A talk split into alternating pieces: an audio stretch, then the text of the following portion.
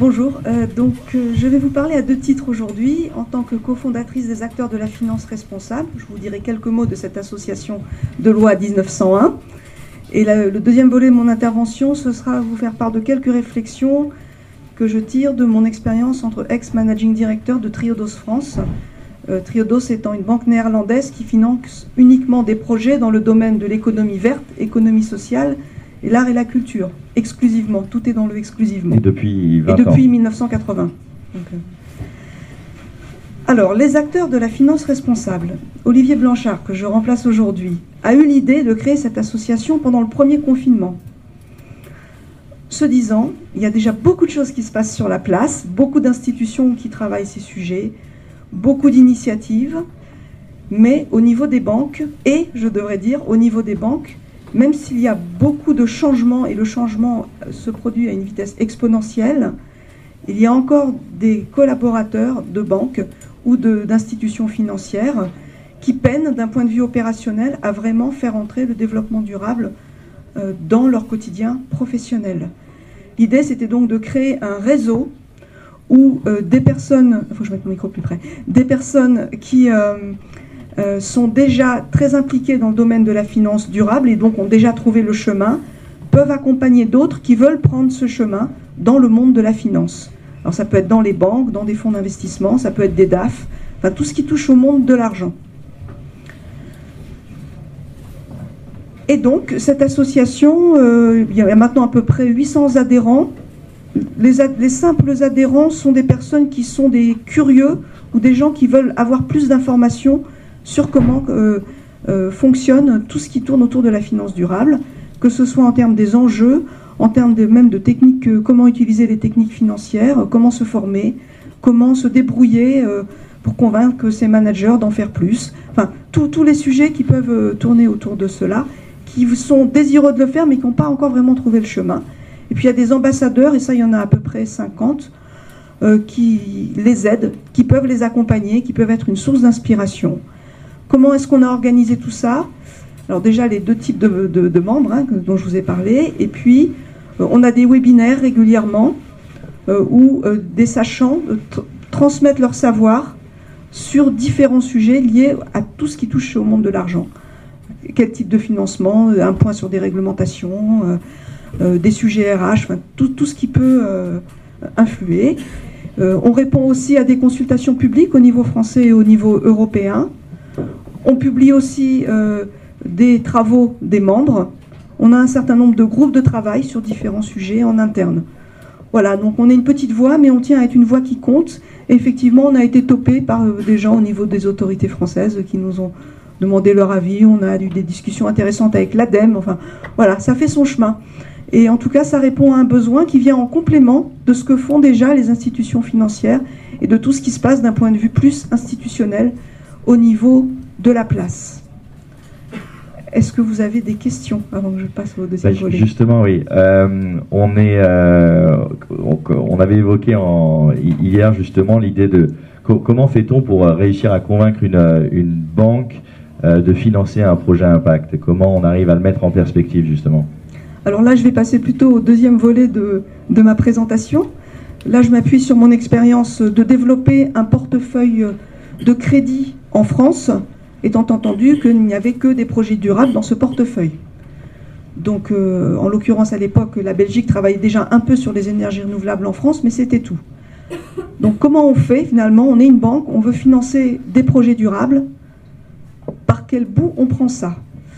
Alors, je dirais déjà, en matière première, qu'est-ce qu'on a? On a son savoir-faire de banquier. hein. Euh, si vous êtes boulanger et que vous voulez faire du pain bio, vous êtes avant tout un boulanger et vous allez utiliser votre savoir-faire de boulanger pour faire du pain bio. Mais si vous êtes banquier et que vous voulez faire financer des produits durables, vous allez vous appuyer sur toute votre connaissance des techniques financières pour financer ces projets. Et donc l'idée, c'est de partir par exemple, il y a plein d'outils en fait, hein, mais on peut partir des objectifs du développement durable des Nations Unies, qui donnent quand même déjà un bon panel de tout ce qui peut se faire sur plein de secteurs, et se dire, si je suis euh, euh, responsable d'un marché euh, particulier, les entreprises peuvent aussi prendre la même démarche, hein, de se dire où est-ce que je me situe dans mes compétences, quelles compétences que je, maîtrise ou euh, pourrait servir quel objectif de développement durable sur le marché que je suis. Ça peut être des compétences que je vais utiliser directement ou ça peut être des compétences que je, que je transpose. Je vous donnais hier l'exemple. Euh, si dans le passé vous avez beaucoup financé des par exemple des avions d'affaires, ce qui n'est pas le plus durable en termes de, financement, il y a eu quelques, discussions sur le sujet. Euh, eh bien, en fait, vous savez, vous savez structurer, vous savez monter un financement structuré. Si vous voulez faire un shift vers financer des projets photovoltaïques, c'est toujours un financement structuré. D'un point de vue juridique, vous allez avoir un certain nombre de choses à vérifier. Le, raisonnement intellectuel de banquier, il est, quasiment le même. Donc ça, ce n'est pas une compétence directe, mais c'est une compétence transposable de financement. Voilà, donc l'idée, c'est vraiment de partir de son métier et de regarder dans sa base de clientèle ben, quels sont ceux qui sont déjà complètement engagés sur des sujets de développement durable. Ben, Ceux-là, c'est simple, on, on accompagne leur développement. Voilà. Après ça, il y a ceux qui sont en transition. Et là, ils peuvent avoir besoin d'un accompagnement peut-être un peu plus, un peu plus euh, euh, subtil, je dirais, c'est-à-dire de leur euh, montrer ce qui pourrait nous aider à rendre leur projet bancable. C'est-à-dire que l'idée bancable, j'utilise un horrible jargon de banquier, finançable. c'est-à-dire que le client, parfois, il n'a pas conscience de, dans l'environnement de son projet, il peut y avoir des choses qui sécurisent considérablement le financement. Et, ça, le banquier, il va avoir l'œil là-dessus. Et donc une bonne compréhension, un bon échange avec le client, ça, ça vaut pour les clients en transition. Et ça vaut aussi pour des clients qui ne sont pas du tout engagés encore dans cette transition. Alors, il y en a de moins en moins qui ne sont pas du tout engagés quand même, parce que là, euh, on en parle beaucoup, beaucoup. Ou ça peut être des clients qui ne sont pas engagés parce qu'ils ne voient, voient pas comment le faire. Mais c'est leur dire vraiment, c'est indispensable de vous mettre un plan d'action. Euh, parce qu'il euh, y, a un moment où si vous ne vous mettez pas euh, en route pour un plan d'action pour servir les enjeux de développement durable, en tant que banque, on va être démuni par vous accompagner. le fait est que les banques, elles ont dans leur livre un certain nombre de, crédits ou les fonds d'investissement, un certain nombre d'opérations qui ont été structurées dans le passé, et ça, ben, c'est fait, c'est fait. Même si elles les revendent, de toute façon, le projet a été financé, ça ne change rien. Mais en revanche, sur les nouvelles opérations, euh, elles n'ont pas beaucoup d'excuses pour continuer à, financer des projets qui ne sont pas durables. Et de toute façon, même réglementairement, ça va devenir de plus en plus compliqué pour elles de le faire. Et les entreprises, comme vous l'avez bien expliqué, je ne vais pas répéter, euh, ben, c'est vrai qu'elles... Euh, enfin, ce qu'on fait en se disant ça a du sens de le faire juste en termes de bon sens quand on voit euh, la nécessité d'agir sur ces sujets-là, de toute façon, réglementairement, ça va nous rattraper tôt ou tard. Donc, euh, euh, c'est vrai que quand un client vient voir une banque avec un projet novateur, le client, il a déjà fait tout un travail. Donc, en fait, l'idée, c'est de l'encourager à partager toute cette étude de marché qu'il a déjà fait, qui permet de mieux nourrir le, le dossier de crédit pour le présenter en interne. Parce qu'il faut bien voir que dans une banque, si on veut financer un projet durable, c'est pas juste le commercial. Il y a le commercial, après ça, il va y avoir le service de risque qui va analyser le dossier. S'il n'a pas les informations pour le faire, il est, bloqué. S'il comprend, un banquier a besoin de comprendre ce qu'il finance. Et quand c'est un sujet novateur, eh ben, c'est indispensable de lui donner le maximum d'informations.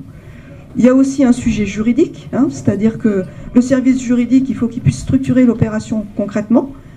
Soit la banque a les ressources en interne, soit elle va les chercher en externe avec un cabinet juridique qui peut aider à monter au moins les premières euh, opérations. Il y a aussi un gros sujet RH. Et alors là, euh, euh, il, y a, il, y a, plusieurs sujets au niveau du RH. Il y a s'assurer que les collaborateurs ont accès à la formation dont ils ont besoin pour être capables d'accompagner ce type de projet. Premier sujet formation, ça, c'est encore un peu gentil. Après, on parle vraiment de ce qui fâche. Sur quoi est-ce qu'on base la rémunération? Est-ce qu'on va rémunérer plus un collaborateur qui a monté des projets qui ont gagné beaucoup, beaucoup, beaucoup, beaucoup d'argent et qui n'étaient pas vertueux? Je, pousse le trait au maximum. Hein. Ou est-ce qu'on va rémunérer plus celui euh, qui finance des projets qui ont un impact sociétal positif? Peut-être que la vérité, elle est un peu entre les deux, parce que euh, il ne faut pas complètement opposer la durabilité et le financier, mais on ne peut, on ne peut plus ne pas prendre en compte des sujets de durabilité dans la rémunération. Euh, euh, un collaborateur euh, qui passe du temps à structurer un dossier qui va ensuite servir de base pour développer des financements durables ne doit pas être pénalisé au, niveau de son bulletin de paie. Voilà. Gros sujet RH là-dessus. évidemment, l'impact de la direction est, indispensable. Il n'est pas suffisant. Ça ne suffit pas une direction qui a de bonnes idées. Il faut que toute la chaîne suive. Si la direction ne suit pas, euh, les équipes ne vont pas pouvoir faire grand-chose. L'autre point sur, le, sur la rentabilité, c'est important, encore une fois, de rendre le projet finançable et que la banque puisse gagner sa vie ou le fonds d'investissement, l'investisseur donc, hein, de façon raisonnable. Pas forcément chercher à maximiser à tout prix, mais au moins gagner sa vie de façon raisonnable. Parce que si, on ne peut pas gagner sa vie de façon raisonnable en faisant des projets qui ont un impact sociétal, euh, euh, environnemental, euh, positif, ben, qu'est-ce qu'on fait? Ben, On continue à gagner sa vie sur des projets qui ont un impact négatif. Donc, c'est vraiment indispensable, si on veut faire vraiment bouger les lignes, de gagner sa vie sur des projets durables. Durables au sens développement durable. Je le dis de manière très, très, très basique, mais c'est vraiment important. Parce que euh, je, dirais, quitte à être un petit peu provoque, que si on fait quelques projets super jolis d'un point de vue développement durable où on perd sa chemise, ben on ne fait pas avancer le sujet. On le fait vraiment avancer le jour où on gagne notre vie avec. Parce que là, on va pouvoir le dupliquer. Et là, on fait vraiment bouger les lignes. Ça, c'est pour le point rentabilité. Il y avait l'autre point que vous avez euh, évoqué également, qui est d'aller par étapes. C'est-à-dire, euh, comment est-ce qu'on fait pour manger un éléphant?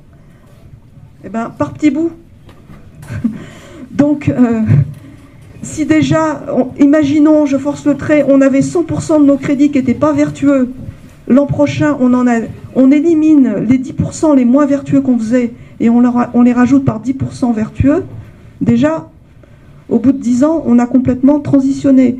Et si on peut faire 20%, c'est encore mieux, c'est fait en 5 ans. Je crois que j'ai éclusé mon temps. Parfait. Merci beaucoup.